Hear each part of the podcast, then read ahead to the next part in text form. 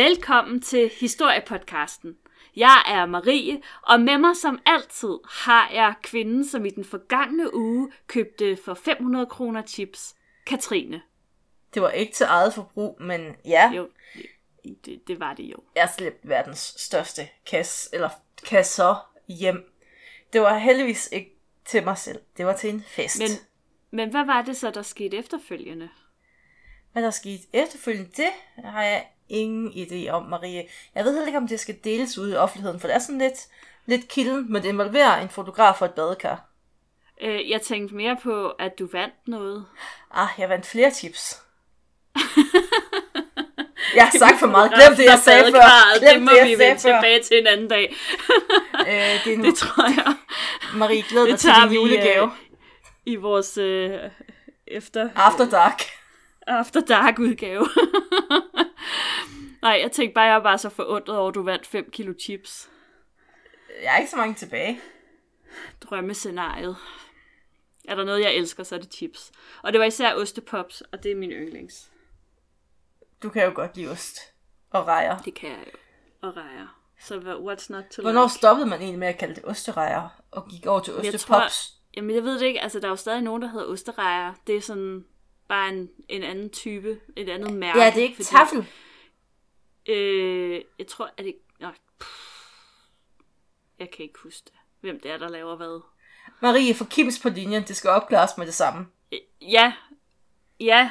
Jeg forestiller mig, at du har lagt altså, nummer har- ind. Jeg har en i husstanden, som vil kunne svare på det spørgsmål, men, øh, men det, må, det må vi lige vende tilbage på, og så, øh, så skal jeg nok undersøge det bagefter.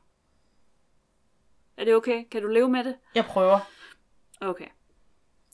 Øh, fordi vi skal snakke om noget historie, Katrine, øh, selvom at det er sjovt at snakke om, øh, om, øh, om chips. Øh, I den her uge, der vender vi tilbage til Københavns historie. Det elsker du jo. Øh, vi skal tale om en skældsættende begivenhed, som ændrede byens udseende for altid. Og det handler ikke om store kugler denne her gang. Det handler om den store ildebrand i 1728. Vi skal tale om, hvad der skete, men også hvorfor at det gik så galt. Fordi at det gik jo ganske galt, Marie. det gik ikke bare galt. Altså alt, hvad der kunne gå galt, gik galt. Og, og det, øh, det skal vi snakke om, fordi det er faktisk ret frustrerende. Så lad os kaste os ud i historien. Du, du, du, du, du. Øh, der, hvor strøget begynder i dag, der lå lille St. Clemens Stræde, og på hjørnet ud mod Vestervold, som er nutidens rådhusplads, der lå matriklen Vesterkvarter 146. Det var et hus med flere etager. Det var ejet af en enke ved navn Madame Bøje. Og blandt hendes lejere, der var restauratør Peder Rasmussen, hans kone Anne Iversdatter og deres børn. Og øh, det var på loftet i den her ejendom. Det var faktisk på loftet, som tilhørte Peder Rasmussens øh, lejlighed, at øh, ilden brød ud. Vi ved ikke præcis, hvad der skete. Peder og Annes syvårige søn, han får skylden for den her brand, da han indrømmer, at han har leget med tælleprosen på høloftet. Og man skal aldrig lege med ild på et høloft, børn. Det er en dårlig idé. Man skal heller aldrig løbe ind i en brændende gymnastiksal. Det sagde mor altid. Men barnets indrømmelse, det dækker måske over en voksen, der havde gjort noget. Fordi straffen for uforsigtighed med ild, den var hård. Så der var jo også et motiv til måske lige at sige, at det var da børnene. Slemme børn. Ja, Man giver dem er tændstikker, og så misbruger de den tillid. Jamen, det er jo det. Men der, der gik jo rygter om også, at, at Peter Rasmussens egen kone, hun havde også været oppe på det loft, og måske var det hende, der i virkeligheden var kommet til at sætte ild til det. Men netop fordi straffen var så hård for ildspåsættelse, så det snakker vi om senere, hvad, hvad præcis det var, man blev udsat for. Men altså, nu var, nu var ilden brudt ud, og råbene de lød gennem de smalle gader. Naboerne de kom løbende for at hjælpe til med at kaste vand på ilden, men det blæste rigtig kraftigt. Gnisterne de sprang, og det stod hurtigt klart for folk, at det her det var en for stor opgave for dem at, at klare selv. Det plejede man ellers egentlig at gøre. Man måtte have fat på brandberedskabet. Uh. Øh, men allerede inden den første brandsprøjte ankommer til gaden, så har ilden allerede spredt sig til andre bygninger. Det er begyndelsen på 60 timer i et flamme helvede. Og her, alt hvad der kan gå galt, det går galt gange to. Fordi mm. da ilden den endelig dør ud, så kan man se ud over en rygende ruinhob. 28 procent af Københavns bygninger, de er væk, og omkring 15.000 af byens ca. 70.000 indbyggere, de er blevet hjemløse. På 60 timer. På 60 timer. Det er, det er ret voldsomt. Det er en voldsom ildebrand, det her. I 1728, der er København landets hovedstad, sådan for alvor og officielt. Vi har jo før snakket om det der med, at at kongerne de sådan rejste rundt i landet, og så havde de ligesom administration alle mulige steder. Men i 1728, der, der er de altså fast i København. Øh, kongen på det her tidspunkt er Frederik den 4., og øh, han har samlet sådan de vigtigste statslige institutioner, hoffet og centraladministrationen, universitetet, flåden og den største landmilitære garnison. Det findes alt sammen i København. De største byer efter København, det er Odense, Aalborg og Helsingør, og de er væsentligt mindre. Nu nævnte du før, at der bor omkring 70.000 i København på det her tidspunkt. De næststørste byer, de tæller omkring 5.000 mennesker, så det er jo altså meget småt i forhold til København. Det er virkelig en kæmpe, kæmpe by. Og der er jo selvfølgelig andre købsteder rundt omkring i Danmark også, og de, de er endnu mindre. De tæller omkring 1000 indbyggere, de største af dem. Og apropos København, vi har jo snakket om, hvor usel København reelt var i Christian den 4. København, og det var 100 år tidligere. Mm. Ja. Men på de her 100 år, der er der ikke sådan super meget, der reelt har ændret sig. Mm, nej, det er stadig en rimelig usel by. Altså befolkningstallet det er steget, men byen, den kan jo ikke rigtig udvide sig uden for voldene, så det er ligesom om, at der, bare, der bliver bare flere og flere mennesker inden, inden for voldene, og de får færre og færre kvadratmeter at bo på, og rigtig mange mennesker har slet ikke noget sted at bo, så de må sådan være ude på gaderne. Så gader, de her smalle, smalle, snoede middelaldergader, de er sådan fuldstændig ufremkommelige på grund af, at der er bare mennesker overalt. Og øh, det er endda så slemt, at der er nogle sådan håndværkere, de må sidde ude på gaderne og, og lave deres håndværk, fordi der er ikke plads andre steder. Og derudover så er der også øh, gadedrenge og gadesælgere, og der er hestevogne med fordrukne kuske, og der er søfolk og soldater. Der er et leben uden lige. Og man kan egentlig godt forstå, jeg læste øh, sådan en beskrivelse af København på det her tidspunkt, Øhm, når det er sådan, de, de fine folk i byen, de, de gik jo ikke på gaderne, fordi det var faktisk for farligt for dem på mange måder. Øh, så altså, de blev sådan båret på sådan nogle, enten øh, i sådan nogle bærestole, det kan Men jeg sgu da godt forstå, når der er sådan fulde heste, eller nej, fulde kuske, Fuld... der kører rundt. Og...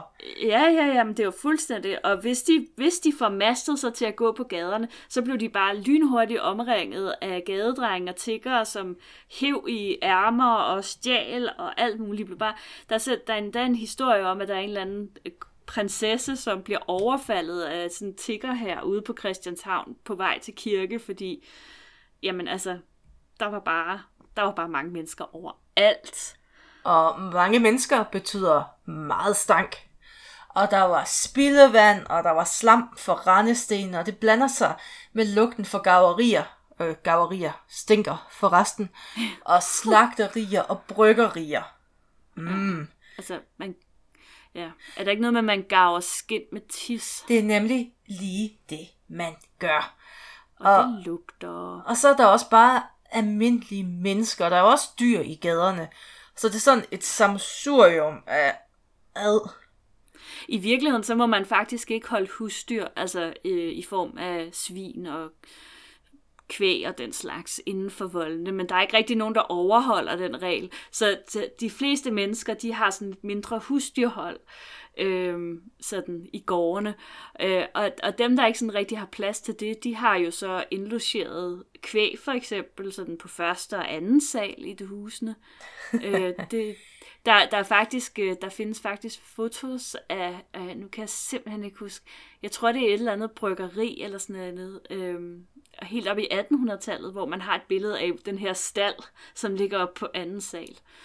Det var, det var altid også. Og de fleste af, af husene, de er jo bygget i træ øh, og bindingsværk, og de har stråtag, præcis ligesom de altid har haft, lige siden middelalderen. Øh, husene, de er jo så også forbundet med hinanden med skure og plankeværk, og det er jo simpelthen bare, det er jo sådan den fuldstændig vild brandfælde. Og det her, det finder sted i oktober måned. Øhm, og man skulle jo mene, okay, så er det i det mindste måske ikke sådan super tørt. Øh, der har måske været lidt, lidt vand og sådan noget, men på den anden side, så har man i skurene, de, de buner med vinterens forråd af korn og brænde og den slags ting. Så ja, det er en brandfælde, for at sige det mildt. Og ildebranden var jo heller ikke et sjældenhed på det her tidspunkt. De var faktisk ret almindelige. Fordi ild, det var jo en nødvendighed i en tid før elektricitet og central varme og alt det her. Mm. Og det var også ret godt, lige indtil at man mister herredømmet over ilden. Så er det faktisk lidt nederen at bo i et hus af træ med en udgang op på anden ja. sal, og med en ko og alt sådan noget. Er det lidt trælst, ja. Men i de fleste tilfælde, der kunne man heldigvis slå ilden ned ret hurtigt. Men indimellem, så skete det jo, at ilden bare var for lusket. Den spreder sig for hurtigt til, at man kan følge med. Og så har vi balladen, når man bor så tæt. Ja. Og så bøvlet. Og med dyr og korn oh, og træ over det. Ja, ja. Det er, nej, det er ikke godt. Øh, og i løbet af 1700-tallet, der bliver mange af Danmarks byer ramt af sådan ret voldsomme bybrænde. Øh, to år før øh, den her store bybrand i København, der er halvdelen af Viborg brændt ned. Øh, så det, det, det sker, og det er meget voldsomt, og det efterlader jo en masse mennesker sådan hjemløse, og det er, det er virkelig ikke godt. Øhm, og man har selvfølgelig gjort en, en masse for ligesom at begrænse de her brænde. Man har i hvert fald forsøgt at, at lave nogle foranstaltninger. Øh, og man har også forsøgt at få befolkningen til at være sådan en lille smule mere forsigtige med ilden. Men øh, ja, det er ikke nemt. Nej, og der er jo også det med stråtag. Det er jo bare noget rod. Altså, når der ja. først går ild i det, så går det hurtigt. Mm-hmm. Og det udvikler strålevarme, og der er gnister, der kan flyve over til naboen, og det er altid fest og ballade. Yeah. Og i dansk lov fra 1683, der indførte man faktisk dødstraf for brandstiftelse. Og selvom der, altså, selvom der ikke var nogen døde ved brand, selvom det bare var materielle skader, så var det dødstraf. Mm. Og det blev anset for morbrand, selvom der ikke var døde. Ja. Men, der kunne jo have været døde. ja, principielt kunne der være døde. ja. Men altså, det er jo også forståeligt nok, fordi en ildebrand kunne jo have virkelig alvorlige konsekvenser for folk. Så. Ja, helt sikkert. Altså, der var jo ikke nogen banker, og der var ikke noget socialt sikkerhedsnet. Og alt, hvad folk havde af værdier, de var jo i deres huse. Øh, måske ovenikøbet syet ind i madrasserne. Øh, og brændte huset ned med alle deres ejendele, jamen så havde man vidderlig ingenting. Altså, der, intet. Øh, og så var det jo næsten fuldstændig ligegyldigt, at hele familien havde overlevet. Så håbede man faktisk næsten, at nogle af børnene var røget i svinget. Jamen, fordi man, altså, man havde jo ikke... Man, kunne man kan jo ikke fodre på måske, dem, nej. Nej, og altså måske hvis man nu har været selvstændig erhvervsdrivende på en eller anden måde, jamen hvis ens værksted er brændt ned, hvis ens øh, gæstgiveri er brændt ned... Ens dyr er væk. Du, ens dyr er væk, altså så har du jo ingen mulighed for at forsørge din familie. Og så står man bare tilbage med sine små sultne børn og tænker, ja. det skulle have været dig, Torben. Mm. Det skulle have været dig. Det, ja. Ja. Og den her frygt for at miste alt, det får jo panikken til at brede sig i de smalle, snodede gader om aftenen den 20. oktober, da branden den haver i København. Og beboerne, de samler deres ejendom ind og værdier, og de forlader hus og hjem, for de skulle fandme ikke miste det hele i den her brand. Nej. Og mange bringer værdierne til byens kirke, for de kan jo ikke brænde. Gud er jo det bedste sådan, sikkerhedssystem. Ja, det, sådan er det. Øh, men det blæser kraftigt, og myndighederne de har ingen kontrol over noget som helst. Vi skal senere snakke om, som sagt, øh, hvad det er, der går galt, men jeg kan godt spøjle lidt og sige, at det handler om nogle inkompetente myndighedspersoner og nogle temmelig fordrukne brandfolk. Øh, de har i hvert fald en del af skylden. Men der er ikke nogen, der kan finde ud af, hvad de skal gøre, og ilden den spreder sig bare hastigere og hastigere gennem gaderne, fordi skal du tænke på, at det også blæser rigtig kraftigt. Og så de der gnister, jeg snakkede om før, der bare ja. flyver afsted og sætter sig. Fuldstændig, ja. Og torsdag morgen, der står det klart. Det her, det er ved at udvikle sig til en katastrofe. Man forsøger at isolere ilden ved at rive bygninger ned sådan lidt lynhurtigt, og lave en form for intimistiske brandbælter i virkeligheden. Ja. Og det skal gå rigtig hurtigt, og man vælger at bruge krudt, som man jo Smart. gør. Og desværre har man ikke lige undersøgt, om der stadig er folk i husene, og afskillige beboere dør faktisk, da rækkehuse eksploderer og synker i grus. Kunne lige have banket på.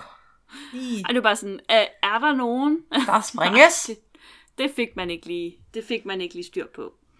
Eksplosionen finder sted ved et gammelt torv, og i stedet for at bremse ilden, så sætter den faktisk ild til nogle flere huse, så det var også bare, altså, det hjalp cirka ingenting overhovedet. Og til deres gro, der kan folk se, at ilden får fat i vor frue kirke. Og mellem mm, sådan et kvarter over ni og halv ti om morgenen, der falder kirkens spir ned.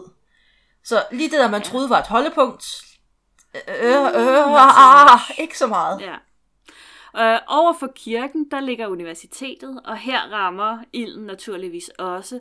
Den fortsætter langs med Kannikestræde, og hernede af Kannikestræde, der, der ligger den ene professorbolig efter den anden, og flere kolleger, kollegier og den slags, de udbrænder og nedbrænder fuldstændig. Hvilket også er, er frygteligt. Øh, jeg tror også, vi nævner det, men altså, der er så mange bogsamlinger, som går tabt her. Og for enden af Store Kanikestræde, der ligger Trinitatis Kirke med rundetårn. Og omkring klokken sådan fem stykker torsdag eftermiddag, der når ilden kirken, og omkring klokken 10 om aftenen, der brænder taget og loftet sammen. Så heller ikke den her kirke var beskyttet af Gud. Øv. Niks. Og, og lige præcis det her med Trinitatis kirke, øh, det er nok sådan en af brandens største tragedier, fordi her på loftet, i kirken, der har man nemlig været så snu og indrette Københavns Universitetsbibliotek. Fordi et kirkeloft kan jo ikke brænde. øhm, ej, jeg ved ikke, om det var derfor. Men det, det var i hvert fald der, der var plads åbenbart. Og det anslås, at ca. 30.000 bøger og uerstattelige håndskrifter går tabt der kl. 10 om aftenen 1728. Den, den, hvad bliver det, den 21. oktober, ikke? Det er frygteligt. Altså, der er så mange... Og så, jeg tænker især, især prøv lige en gang til, især for sådan en historiker som dig, Katrine, så må det gøre ondt helt ned i maven at tænke på, hvor mange kilder til Danmarks historie, som er gået tabt, og som vi ikke engang, altså vi ved ikke engang, hvad det er, der er gået tabt. Jamen, det er jo sådan noget, der går afs ind i historikerhjertet. Ja. Det er jo lidt det samme, altså nu altså Alexandria biblioteket, det er lige lidt det samme koncept, selvom det nok ikke lige var så pludseligt, men nok Nej, om det. men det er det jo, ja. Og selve rundetårn, det går så nogenlunde fri af flammerne, men observatoriet på toppen nedbrænder. Og hermed så går Tycho Brahe og Ole Rømers instrumenter og optegnelser tabt. Og det er jo så astrologernes store af i hjertet. Ja, det er astro- astrono- astrologerne og astronomerne, må vi hellere sige. Ja, sorry. Jeg kan aldrig kende forskel dag, på de to ting. I, I dag bliver der skældnet meget markant med Dengang de var skældet dog ikke så stort, så teknisk set Overhovedet ikke, ikke så, så, så jeg vil sige, du er ikke 100% forkert på den. Jeg har ikke tabt på point. Øh, kald dem astrologer. Nej. Stjernekikker. Øhm, stjernekikker, ja. Men øh, det er nu øh, fredag morgen, og altså igennem hele fredagen, der fortsætter branden med at have gennem byen, gade efter gade, øh, hus efter hus. Det er, det, det, det er virkelig frygteligt. Det, det er en kæmpe katastrofe, det her. Det blæser stadig kraftigt, og da vinden skifter retning sådan flere gange, så, øh, så får ilden jo også bare mulighed for at sprede sig i mange forskellige retninger. Så det er sådan, ah, der er ingen steder i København, der går fri af det her. Woohoo! Og noget andet, der spreder sig i alle retninger, det er befolkningen. De søger mm. tilflugt enten i Kongens Have, hvor man simpelthen vælter hegnet for at komme ind i sikkerhed. Roskilde style. Bare lidt mere desperat. Eller så sidder man op på voldene og kigger ind på flammerne, der bare er i gang med at æde København. Og familier, de bliver adskilt. Det kan være, at nogen er på arbejde, mens det sker, og så... Mwah. Mm. Og de fleste, de har jo ikke andet med, end det, altså, det de lige har kunne tage i farten, og det tøj, de har på. Ja. Det har bare... Det er også sådan, altså mm. der er jo nogen, som forsøger, altså der er sådan en historie om en mand, som, som ligesom, øh, ham og hans kone, de forsøger ligesom at slukke, eller undgå, at der går ild i deres hus, og så sætter de armen og nogle tjenestefolk øh, væk med børnene, og der går tre uger, før de ser deres børn igen. Altså, de forsvinder simpelthen i det her menneskehav af kaos og alt muligt. Det er, det er voldsomt. I løbet af natten til lørdag, der lægger vinden sig endelig, og det bremser jo så ildens fremmarsch. Endelig så lykkes det også for brandvæsenet at få lavet et effektivt brandbælte, fordi man river 36 boliger ned ved hjørnet af Stor Regnegade og Goddersgade. Omkring klokken 7 om morgenen, så bliver det endelig meldt ud, at ilden er under kontrol, og at de fleste af brændene i byen er stoppet. På det her tidspunkt, der er der gået 60 timer siden ilden den begyndte hos Peder Rasmussen. Og 69 gader er helt eller delvist nedbrændte, og omkring 3.600 familier er blevet husvilde. Og det er jo selvfølgelig en katastrofe, og... Mm. men det rejser jo så også et vigtigt spørgsmål. Kunne det her have været undgået på en eller anden måde, eller bare blevet begrænset? Bare en lille smule. Ja, det er et ledende, et ledende spørgsmål. Jeg leder dig, Marie, så hårdt. bringer os videre til den næste sektion her. Øhm, det korte svar er ja, formentlig. Det lange svar følger nu. Altså alle katastrofer øh, kan jo undgås i bagklodskabens lys, men... Øh, det er klart, men her var der måske... Noget om ja. det. Ja. Øh, København havde jo, som jeg også nævnte, de havde faktisk et brandberedskab. Altså man havde jo også lavet de her foranstaltninger, der ligesom skulle prøve at forhindre eller i hvert fald mindske ildebrænde i de store byer. Øhm, og det her brandberedskab, de burde sådan set godt kunne have håndteret en mindre brand, som den, der brød ud hos Peter Rasmussen. Men det var ligesom om, man allerede løb i, i problemer, da man slog alarm til det her brandberedskab. Ja, fordi brandvæsenet, eller brandberedskabet, var ikke sådan lige i stand til at ordne ting den aften.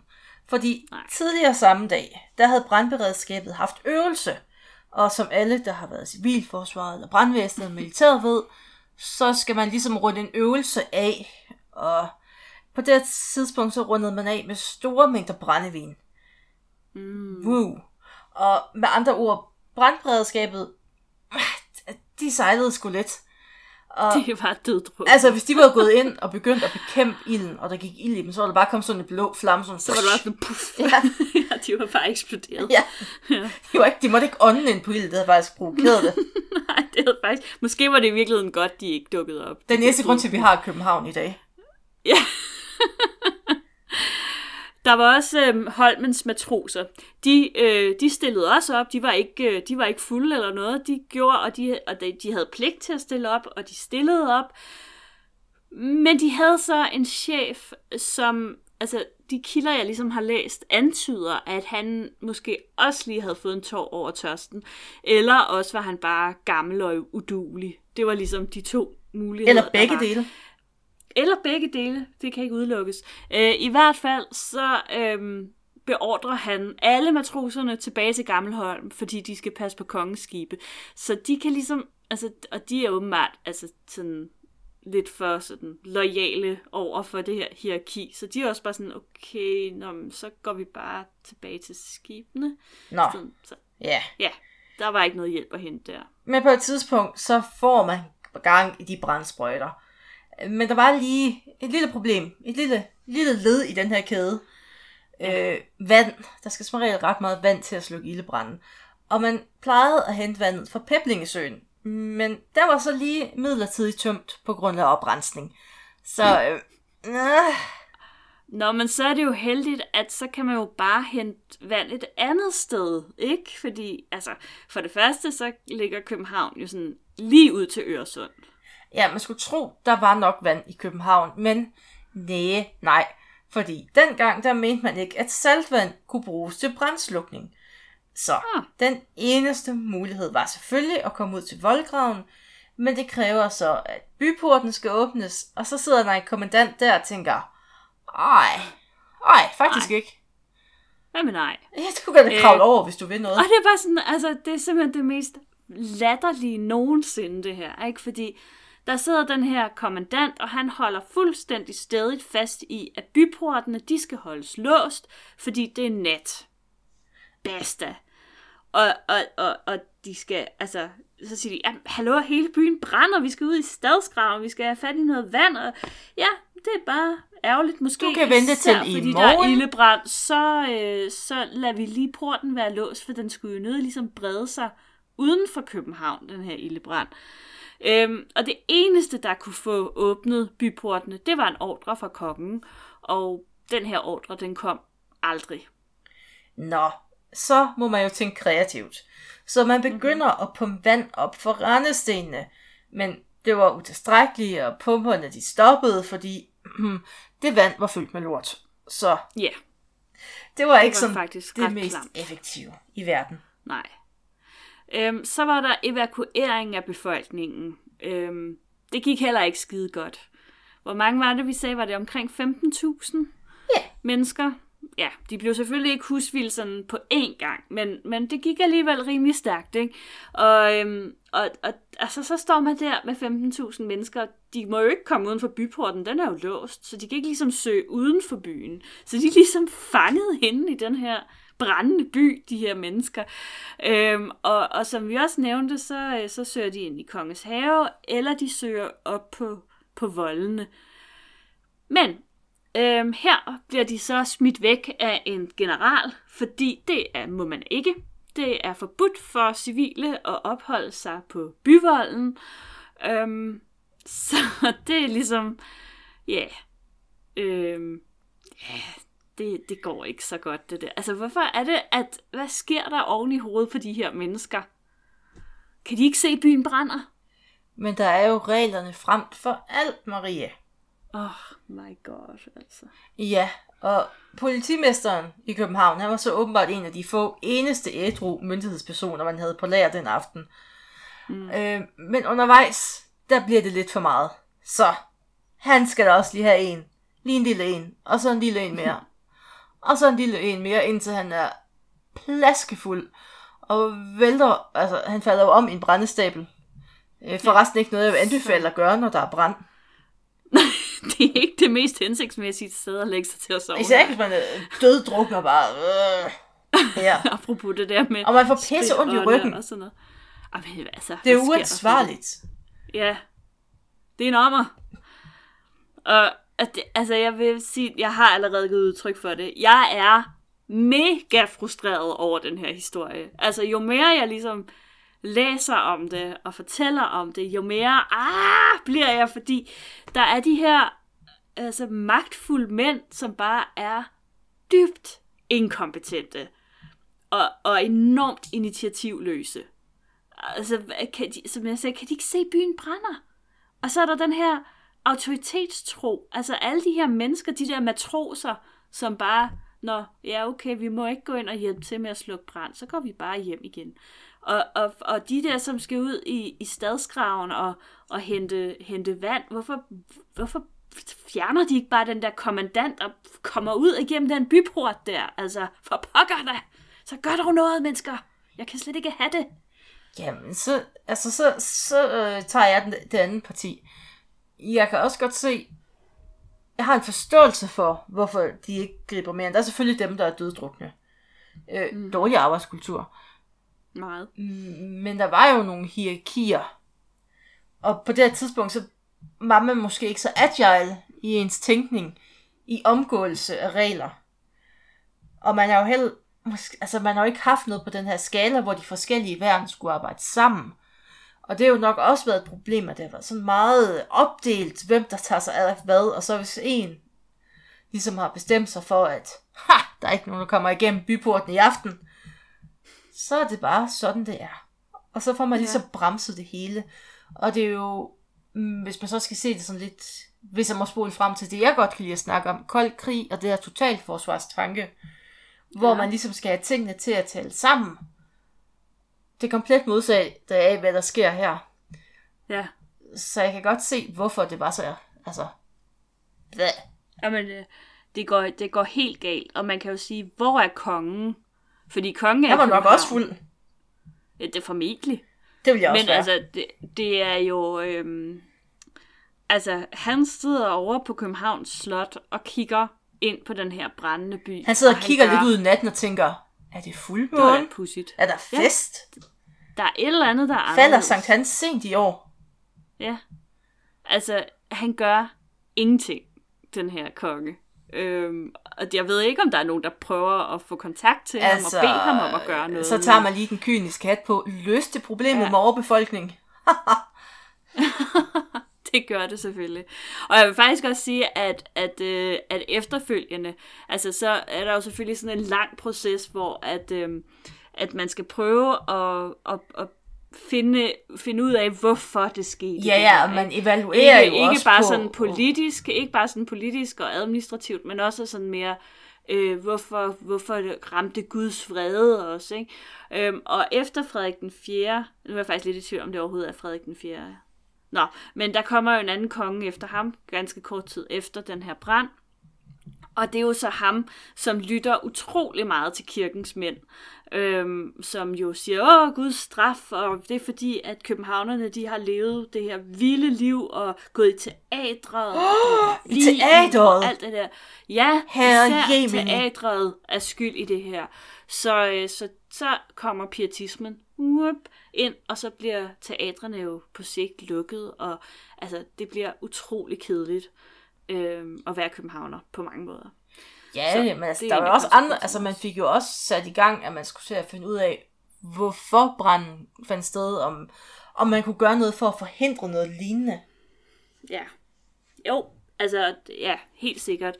Øhm, og der blev også sådan i gang sat jo en række initiativer og så videre, som ligesom skulle forhindre en lignende brand også, ikke? Altså, og på brandtomterne, der bliver der jo bygget nye ejendomme, og en af de ting, de, sådan, de nye ting, det er jo så, at at øh, de her huse, de må ikke blive bygget af træ og bindingsværk. Det bliver forbudt faktisk Ej, der var at kirken. bygge huse. øh, vi sad her klokken syv og tænkte, hvorfor har Katrines kirkeklokker ikke ringet? Øh, Ja. Det var meget atypisk. Øh, min kirke, den går så over til efterårstid på sådan Ja, på et helt andet tidspunkt, end hvad andre ville tænke var normalt. Ja. Men øh, Så, øh, øh... kirkeklokkerne ville de også ringe i København, da der var brand. Det, Var det de ikke ville varslingssystemet back then? Det var det faktisk jo, så det er meget, meget passende. Og der var faktisk også, øh, det, det har jeg ikke fået med, men der var faktisk også en kirke, øh, som, øh, som havde et klokkespil, og da tårnet ligesom brast i brand, så triggede det åbenbart det her klokkespil på en eller anden måde. Så den begyndte ligesom at stå og spille en eller anden salme, ej, og det lyder bare mega dystert.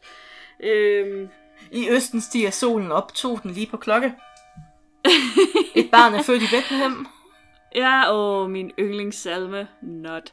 Nå, men jeg, jeg var lige ved at fortælle noget meget vigtigt, Katrine. Undskyld. Omkring det der med, at man må ikke bygge huse af træ og bindingsværk længere i København efter branden i 1728. Man må kun bygge huse af sten. Og derudover, så øh, gør man sådan, at øh, hvad hedder det, hjørnerne på ejendommene, altså hjørneejendommene, de bliver lavet skrå. Øhm, det kan man jo stadig se mange steder inde i, i København i dag. Øh, og det er simpelthen lavet sådan, at, at brandsprøjterne de nemmere kunne komme rundt, fordi det var også et problem, at øh, de der smalle gader og sådan noget, så havde de ikke ligesom kunne komme ind i gaden, og de kunne ikke vende, og det var noget af råd. Altså. Så, og gaderne de blev også gjort bredere, sådan at, at ja, brandsprøjterne kunne vende derinde og sådan noget. Og branden i 1728 er jo også skyld i, at stort set intet af middelalder København er bevaret. Altså, det er jo... Altså, nu kommer jeg ikke så tit væk. på de kanter, men øh, der er ikke rigtig Jamen, noget. når man, nej, altså når man går igennem byen, som den ser ud i dag, øh, så er den jo i høj grad præget af, altså det er meget, mange af bygningerne stammer fra efter 1728. Og så er der selvfølgelig, der kommer jo flere bybrænde øh, ind i, i 1795, og så selvfølgelig også øh, i 1807, da englænderne bombarderer byen. Og, og alle de her store brænde har jo selvfølgelig haft en påvirkning. Så, så det er jo derfor, at København ser så ny ud, som den gør. Sådan relativt i hvert fald. Og det er jo også givet øhm. altså, mulighed for en anden form for byplanlægning. Fordi mm. øh, i andre storbyer, europæiske storbyer, eller også danske storbyer, der kan man jo godt sådan ligesom datere til den gang, hvor folk bare tænkte, nu har jeg en grund. Ja. Der skal der bygges et hus, og jeg bygger det lige som jeg vil. Og, ja. og så bygger naboen også lige som de vil. Så det er jo også charme med de her gamle middelalderkvarterer, men de... Det er jo det, man, altså, ja. Ja, når man kigger på, på bykort ikke, over de fleste byer i Europa, så vil man jo sådan set altid kunne finde middelalderkernen. Det er der, hvor gaden den det, bare bliver insane. Det der. Ja, ja lidt rundt og lidt op og lidt... Øh. Ja, og man kan stadig godt fornemme det i København. Altså man kan godt stadig se, der er jo stadig nogle skæve gader og sådan noget, ikke? Men, men husene, der er bygget der, og, og for ligesom, folk, som ligesom er stedkendte i København, det ved jeg godt, du ikke sådan nødvendigvis er, men altså husene omkring Gråbrød og Torv for eksempel, øhm, de er øh, fra efter 1728. Det er jo sådan en meget karakteristisk øh, type af huse, man bygger på det her tidspunkt. Også at de er øh, pusset i sådan nogle flotte, klare farver, som, som de er der på Gråbrød Torv. Så øh, ja, København har været udsat for mangt og meget. Ja, øh, det er jo faktisk lidt et held, at hovedet er en by. Altså nu vil jeg jo ikke sammenligne København med rotter, men det overlever lidt af hvert, virker det til. Det er, man kan også sige, at København er som en korkprop. Den popper altid ligesom op igen. Tør man sige, fugl Phoenix, der rejser sig fra asken? Oh. Ja, det passer måske meget godt nu her i disse coronatider, hvor København ligesom må lukke ned igen og sådan noget. Man ikke København ligesom ja, rejser som en fugl Phoenix op af ilden. Det var meget smukt, Katrine. Jeg står igen for den sidste sætning, men med de ord, tak fordi I lyttede med. thank you